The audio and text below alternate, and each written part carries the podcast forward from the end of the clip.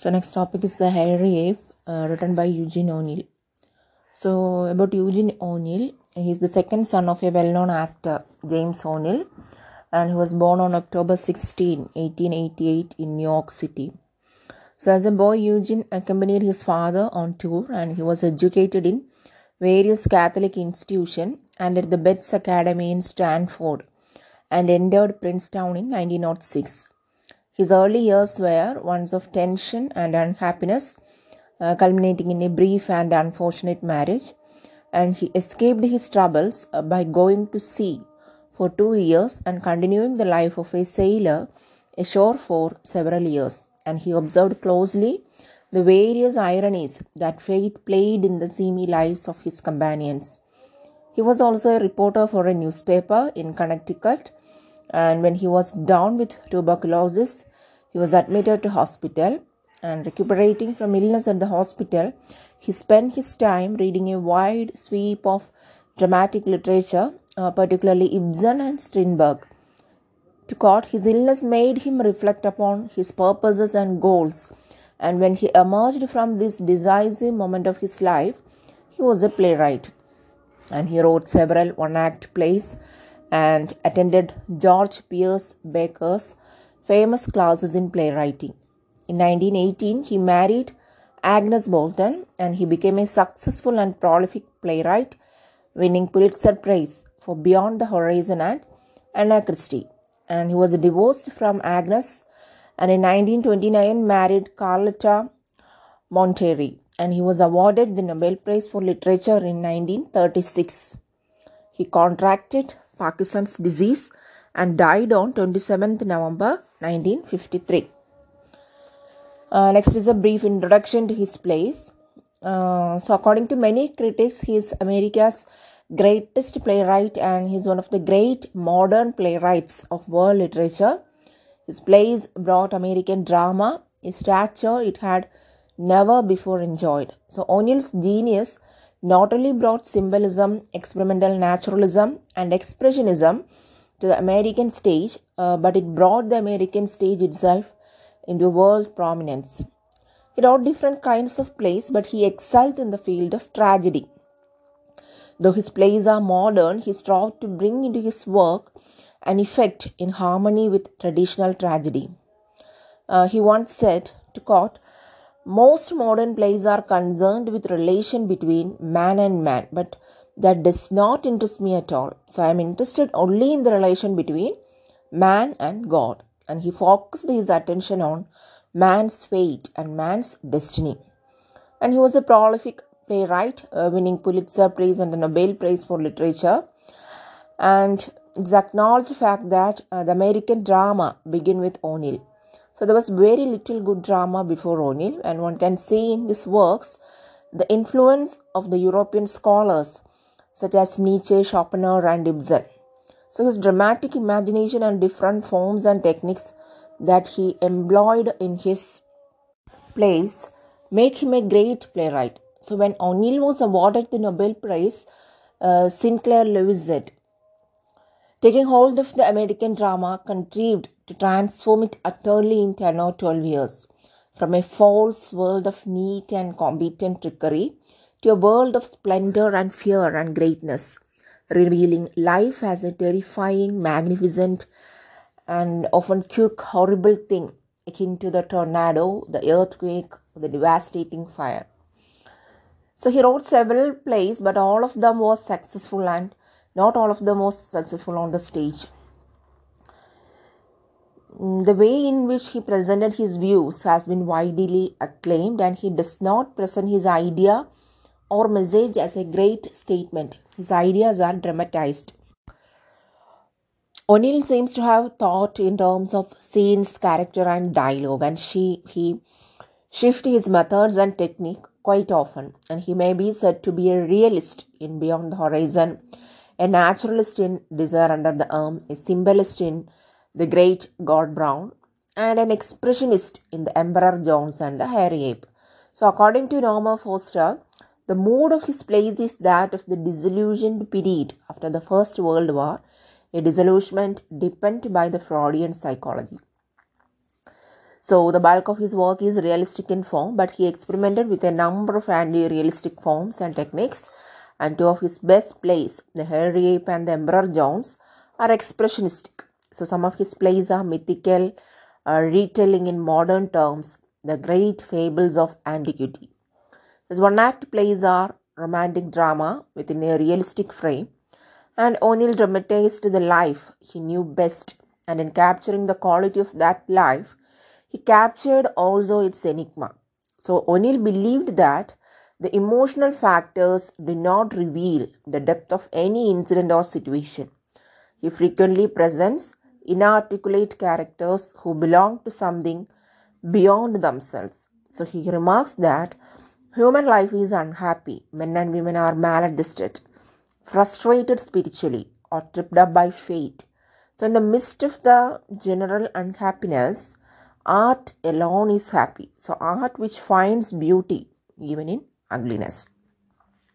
So, the ma- major characters first is Yank, is the hero or the antagonist. So, Ang, Yank works as a fireman on a transatlantic ocean liner and he follows his quest to find a sense of belonging in modern industrial society and real name is Bob Smith. So he's the antagonist Yank, Y-A-N-K. He was born in New York City and brought up in a lower class family. And he is known to take the physical position of Rodin's the thinker. Then next female character is Mildred Douglas.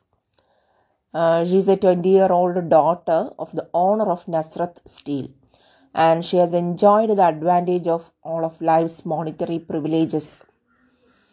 And uh, he tries to understand, she tries to understand the poor classes. She does not service project and she does service project and studied sociology in college. Another major character is Mildred's aunt a fat, middle aged aristocratic woman, was intensely critical of Mildred's involvement in social work. Next character is Paddy, an old and wise Irishman who works with Young as a fireman uh, on the same ocean liner, and he is known for his drunkenness. And he thinks that firemen are forced to do slave labor.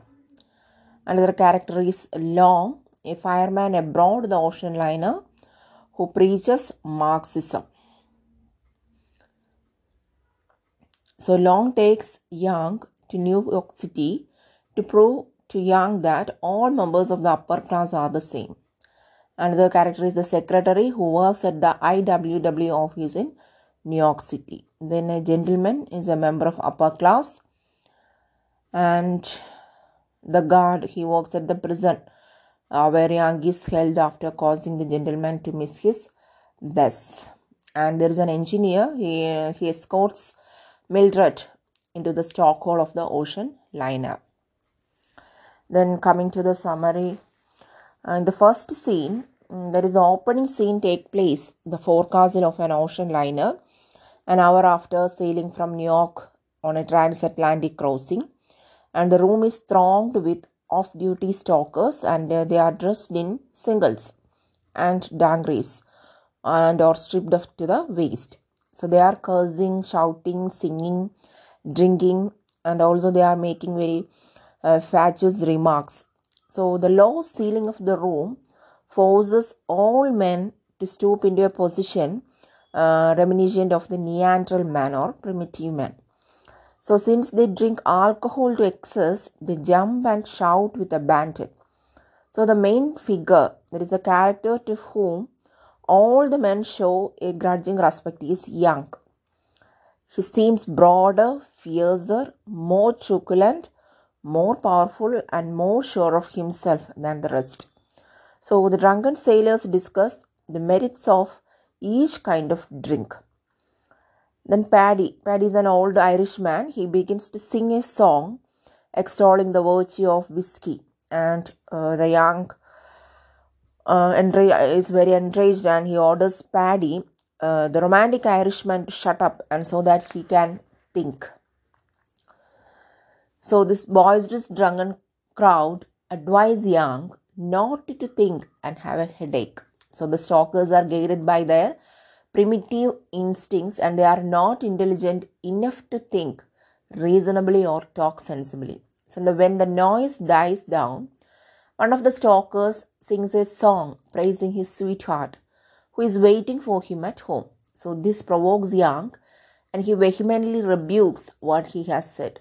So Yank, who had run away from home long ago, uh, believes that the ship is his home and women are an unfaithful lot. So Lang is another fireman and whose faith is rooted in socialist philosophy and points out the gulf that exists between the working class and the bourgeoisie. So the workers undergo physical suffering at the bottom of the ship, while the upper class people who travel in the first class cabin, they are enjoying their life. So there is no inequality between upper class and no equality between upper class and lower class. So even though the Bible says that all men are equal, and he is moved off the stage and Yank intervenes to present his point of view. So Yank asserts the superiority of those in the stokehold, that is, the occupants of the first class cabins. So the stokers make the ship move and are therefore uh, they are integral part of the ship. So they belong to the ship, but the upper class who could not endure the conditions are superfluous. And he rebukes Lang for underestimating the services rendered by the bold, strong, and powerful firemen. And he states that Lang, is, who is physically weak, does not belong to this group of men. So, influenced by the words of the young, he the stokers attempt to throw Lang overboard but are stopped by Yank. And after another round of drinks, Paddy talks nostalgically of the good old days when the men were the children of the sea. So, but today the dirty smoke from the funnels and the hellish condition in the stokehold, so offer a violation of that ancient order of things. So, Paddy wishes to return to that uh, lost harmony of existence. So, dismissing Paddy's view, Young praises the wonder of machinery and those who survive it. And at the stroke of the hell sound, the workers file out like prisoners, but Paddy does not join them. So Yank remarks that Paddy does not belong to the ship. So in the introduced scene, we are introduced to Paddy and uh, Yank. Uh, their sufferings in the stokehold, and they are they have they can't stand properly inside that cabin. So it shows uh, they are reminiscent of the Neanderthal man, and they are singing, they are enjoying, and also discussing about the uh, inequality between the superior class and the low class men, even though the Bible uh, says that all men are equal. and Yank asserts that these liners are uh, very, uh, they are an integral part of the ship. At the scene two, uh, the scene shift uh, to a section of the promenade deck. Mildred Douglas and her aunt, they are found reclining on deck chairs and Mildred is a pale, delicate 20 year old girl dressed in white whose pretty face has a self conscious superiority. And she looks fretful, nervous, and discontented. Her aunt is proud, pompous, and fat, and is dressed pretentiously. So the day is bright, the air is clear and fresh, but these two incongruous artificial figures mar the picture. So their conversation is effect with bitchy literate snobbishness. And Mildred's father is the head of Nazareth Steel and obviously a millionaire, and her aunt is acting as a chaperone on this voyage. So Mildred, who is a social worker, has studied the problems of the underdogs at the New York's east side, and she is on her way to London's Whitechapel district and intends to in- investigate the condition of the downtrodden there. So she has made arrangements to visit the stokehold and study the conditions of the firemen. So the second engineer comes there to escort her to the stokehold, and the engineer persuades her to give up this whim by pointing out the problems of heat, access, and dirt, and particularly dirt on her white dress. But she brushes all objections aside and she says she will throw her clothes if they get soiled in the dark alleys down below. And she brags to the engineer that she has many more white cloth. And mocking at the engineer, She says, though he is an off and he is a radiating virility, but some titillating wish for sexual assault, she says of her of as her aunt calls her poser and she slaps her aunt, insulting across the face, saying, Old hag. So in this second scene, we are introduced to Mildred Douglas, a millionaire, son of a daughter of a millionaire. Uh, her father is the head of the Nazareth Steel. Actually, she is um, intended to investigate the condition of the drowned Auden, and she also uh, has an aim to visit the uh, fireman on stokehold. And to go to the, to visit there, she is uh, will be accompanied by the second engineer. And also, we are introduced to her aunt. And the third scene, uh, it is at the stokehold. Uh, there is one electric light barely sufficient to illuminate the place, and the flames that are leaping up from the burning coal make the stock Stockholm very hot, and the half naked crew members behave like chained gorillas. So Paddy is complaining about his back, and Young upbraids him scornfully. So then a whistle is heard, and the workers swing into action. So Young feels proud of his physical strength. He shows the coal into the furnace continuously and he is not tired of his work. And he encourages others to feed the furnace to the full. The whistle sounds again and Young suddenly makes an angry gesture by clenching his fist at the unknown whistler.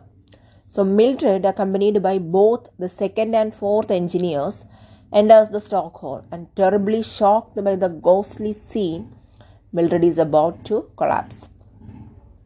The firemen seize her and they remain dumbfounded while Young, hearing the whistle again, starts to rage at it, waving his shovel in the air, beating on his chest like a gorilla, and shouting obscenities at it. And he turns around and stares at Mildred. He utters a snarling, murderous growl, and he glares into her eyes, turned to stone. So, the effect on Mildred is appalling. The social worker, who is paralyzed by the sight of Young, recoils from, from him in terror, calling him a filthy beast. And the engineers remove her from the scene, and the door is shut with a loud slam. So, the bewildered Young hurls his shovel after them. It hits the bulkhead and clashes to the ground. So the sound of the whistle is heard again. So in the first scene, Young is introduced and his friends Paddy and the situation of the stokehold. Then second scene, Mildred and her aunt is introduced. And in the third scene, it is in the stokehold where Mildred is visiting the fireman in the stokehold, accompanied by the second and fourth engineer. Uh, and she is dumbfounded when he sees uh, whom young and also fainted. And she calls her calls him a filthy beast. And young is very becoming very angry and shouting at and shouted mildred and she, he acted as a gorilla beating in his chest. And in the scene 4, uh, it is in the fireman's forecastle. Young and other firemen have come off duty. All except Young have washed themselves of coal dust and soot, and Young is seated forward on a bench in the exact attitude of Rodin's the thinker. So the firemen are expecting another outburst from Young, and they tell him to wash but Young tells them that he's trying to think. And Paddy says that Young has fallen in love. So Young, whose face is livid with rage, snorts, I have fallen in hate. Paddy starts asserting Mildred's behavior with ironical scorn, and Long and other firemen cry out indignantly that they were treated as inferior species. And Long says that Mildred looked at them as if they were a bunch of monkeys. So Paddy continues to tease Young, saying that he has fallen in love with Mildred. So Young replies that he had thought he was seeing a ghost. To provoke Young, Paddy says that Mildred had hid her face with both hands, as if Young was a hairy ape escaped from the zoo. So that remark was made by Paddy. He feels sorry because the shovel that Yank had flung missed the target. Actually, he flung the shovel to hit Mildred. Yank assures Paddy and others that he will definitely brain her if he gets hold of her. He is determined to take some kind of vengeance, and the crew members tell him that Mildred will never appear before him, and he rushes out to look for her but is held down by the other man. And in the scene 5, three weeks later on a Sunday morning in New York City, Young and Long swagger down the Fifth Avenue, and the whole atmosphere is one of cleanliness, tidiness, and opulence. And there are shop windows in the background, a jewelry establishment, and a store which sells for clothing. So there the adornments of extreme wealth are tantalizingly displayed, each with enormous price tags. So this scene is an expressionistic one and it is in effect seen through the eyes of Yank. So Long is dressed in short cloth and Yank in his dirty dungarees. So Long tells him that uh, are trespassers in that place because it is a private street. So uh, they are actually they are not allowed to move freely in that street. So forbidden for common people to enter. And since it is a Sunday, the upper class would have gone to church and may have come out soon. So this reminds Yank of his early experience with his parents at home. So they used to persuade him to go to church, but they would themselves be absent because on Saturday nights they would have indulged in heavy drinking. So Long has brought Yank to his place with a purpose and he wants him to keep alive his hatred for Mildred by reminding him often how she had, she had degraded and humiliated him at the stock pile. So Long's aim is to raise Young's class consciousness, and Mildred is not only the one person who treats the have-nots as inferior species. So Long wants to show against the whole class of which Mildred is only a member. So the rich will pay a huge sum of money for monkey's fur, but they will not pay that much for the skin of the hairy ape or a live ape either. So, provoked by this statement, Young swears that he will get at Mildred. So, but Long opines that they must take legal action against the capitalist and should not resort to violence. So, at that moment, the rich people emerged from a church and they were all overdressed, especially the women. So, they all speak in toneless, simmering voices. So, obviously, they are not realistic, uh, rather, they are stereotypes of capitalist as seen through Yank's eyes. So, as they approach, Yank hatred increases and he bumps into one man with who merely replies, I beg your pardon. He bumps viciously into one after another of the men. Finally, he hears a lady announces ecstatically, ecstatically, monkey fur, and the tone of her voice recalls Mildred. He tries to uproot a lamp post to use as a weapon but he is not successful in his attempt and he attempts to punch in the face of a man who has knocked him down while trying to board a bus. So immediately he calls for the police and the cops who rush to the spot, club Young to the ground. Long disappears silently. So in this scene, uh, they are walking to a Long and Yank walking to a private street where upper, only upper class people are permitted to use and in an encounter with that people. Uh, finally, he was arrested by the police. And in the scene 6, Yank, who has been arrested for his violent behavior at the Fifth Avenue, New York, is sent to prison on Blackwell's Island, and there is one electric bulb which illuminates one portion of the cell. And Yank, who has been giving a 30 day sentence, is seen crouched on the edge of his cot, the attitude of Rodin's the thinker. So a blood-stained bandage is wrapped around his head. So one can notice the effect of police violence on his body. So he is violently beaten up, and Yank does not know where he is and wants to know where whether the place is is so. So other prisoners mock at him and says that he would have been roughed up by police, and that is why he is talking gibberish. So they tell him that he is in a prison, and they are very eager to know his story. So Young replies that he was a fireman on the liner and suddenly shouting at them, he says he would break their skulls if they don't stop fooling him. So the boys, assure him that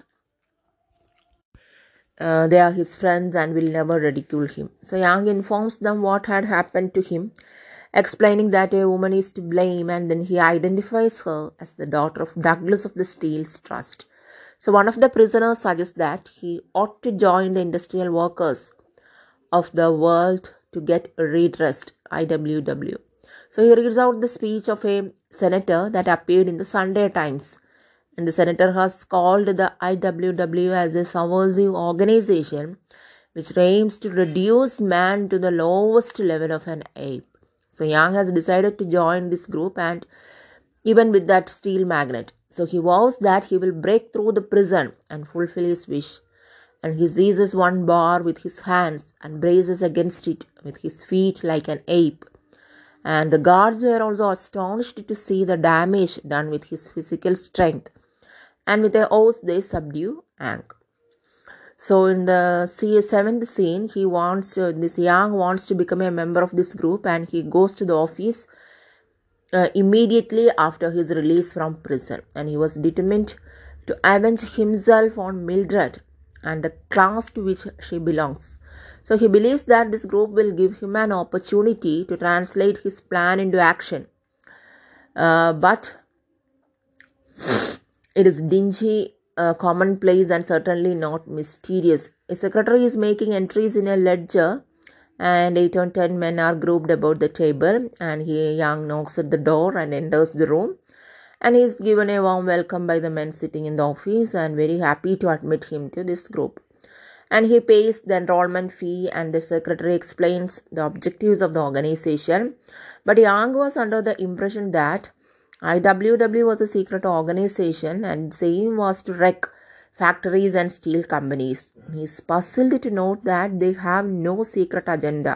And Yank, without mincing words, tells them that he is interested in blowing things up, particularly the factory belonging to Douglas of the Steel Trust. Uh, hearing this, actually, the secretary is terribly shocked and he moves away, signaling to his men who pin Yank and search him. And then he is thrown out of the office. So the dejected Yank, looking at the moon, is muttering a few words about himself and the world. He thinks that IWW is an important, is as important as the Salvation Army, and he tries to figure out what runs the world. A policeman on night patrol arrives and tells Yank to move along or else he will be arrested. So lock me up, put me in a cage, says Yank. The cop can arrest him and put him behind the bars on charge of having been born. So the policeman replies, God, pity your mother for it. And in the final scene, he enters the Central Park Zoo at twilight. So, greeting the whole crowd of monkeys caged, Yank walks up to one cage where a huge gorilla is squatting on his haunches on a bench. So, Yank looks at him and starts a long monologue beginning with admiration of the gorilla's strength, and the animal seems to respond as Yank claims kinship.